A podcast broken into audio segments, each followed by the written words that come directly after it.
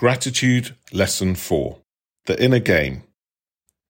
Many years ago, I had the pleasure of training a very successful business coach. He had been in a car accident, had broken his leg, and had lost a lot of strength and fitness. So he hired me to train him and get him back to playing tennis. He was a passionate tennis player, and one of the books that had inspired him most, both on the court and in business, was a book called The Inner Game of Tennis by Timothy Gallwey. He recommended I read the book, and the concepts within it blew my mind. The book emphasizes the idea that an individual's performance is not solely dependent on physical skills, but also on their ability to control their mind and thoughts during the game. Gallwey introduces the concept of the inner game, which involves quietening the mind and allowing the body to naturally and instinctively perform. The book introduces the concept of two selves, self one and self two. Self one represents the analytical and critical mind, which is often filled with self doubt, judgments, and instructions. Self two, on the other hand, embodies the natural, intuitive, and instinctive capabilities of the body. Gallwey argues that the key to improving one's game is to quiet the constant chatter of self one and allow self two to perform naturally and intuitively. I see this with my clients all the time, especially when it comes to exercise. Their self one, their analytical, critical mind, is very loud and dominant. It's the mind that overthinks exercise and that seeks to do things perfectly for fear of failure. It's the mind that shames them for not doing exercises right or not doing enough exercise based on unrealistic expectations. It's a mind that constantly throws up barriers to exercise, meaning my clients end up in a state of avoidance. If I can't do it perfectly or do exactly 60 minutes, then I'm not even going to try because I don't want to risk failing. The end result is them being sedentary. My job is to get them to pay less attention to self one, their analytical, critical mind, and more attention to self two, their natural, intuitive mind. If you had to personify these two minds, those two inner voices, then self one would be a really strict PE teacher who shames you whenever you get anything wrong. That's not good enough. You're not doing it right. You might as well give up if you aren't going to do it perfectly right. Shame on you for failing. Whereas self two would be a playmate, someone who wants to experiment, mess about, not fear getting it wrong, and who wants to learn through trial and error. Should we try this? Yes.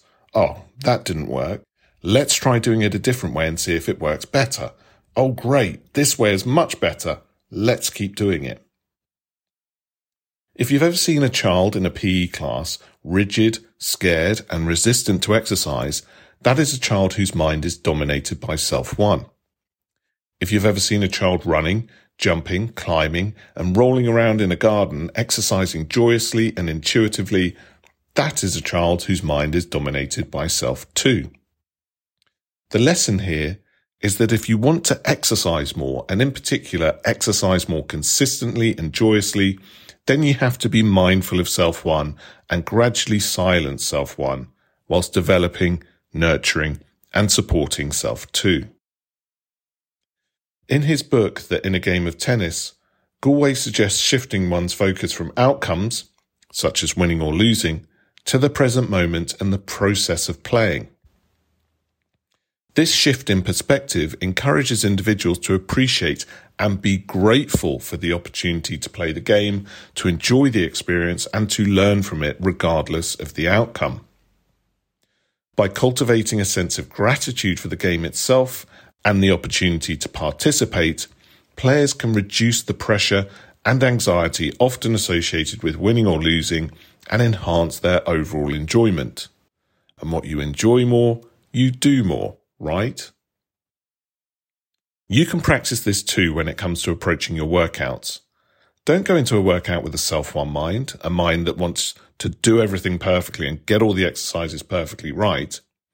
Go into a workout with a self two mind, a mind that is grateful for the opportunity to move, to explore movement, to learn about movement, and to play around with your body and find out what it can do.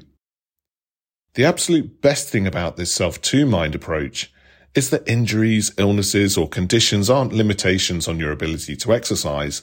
They are interesting challenges thrown into the mix that you are then grateful for the opportunity to work around.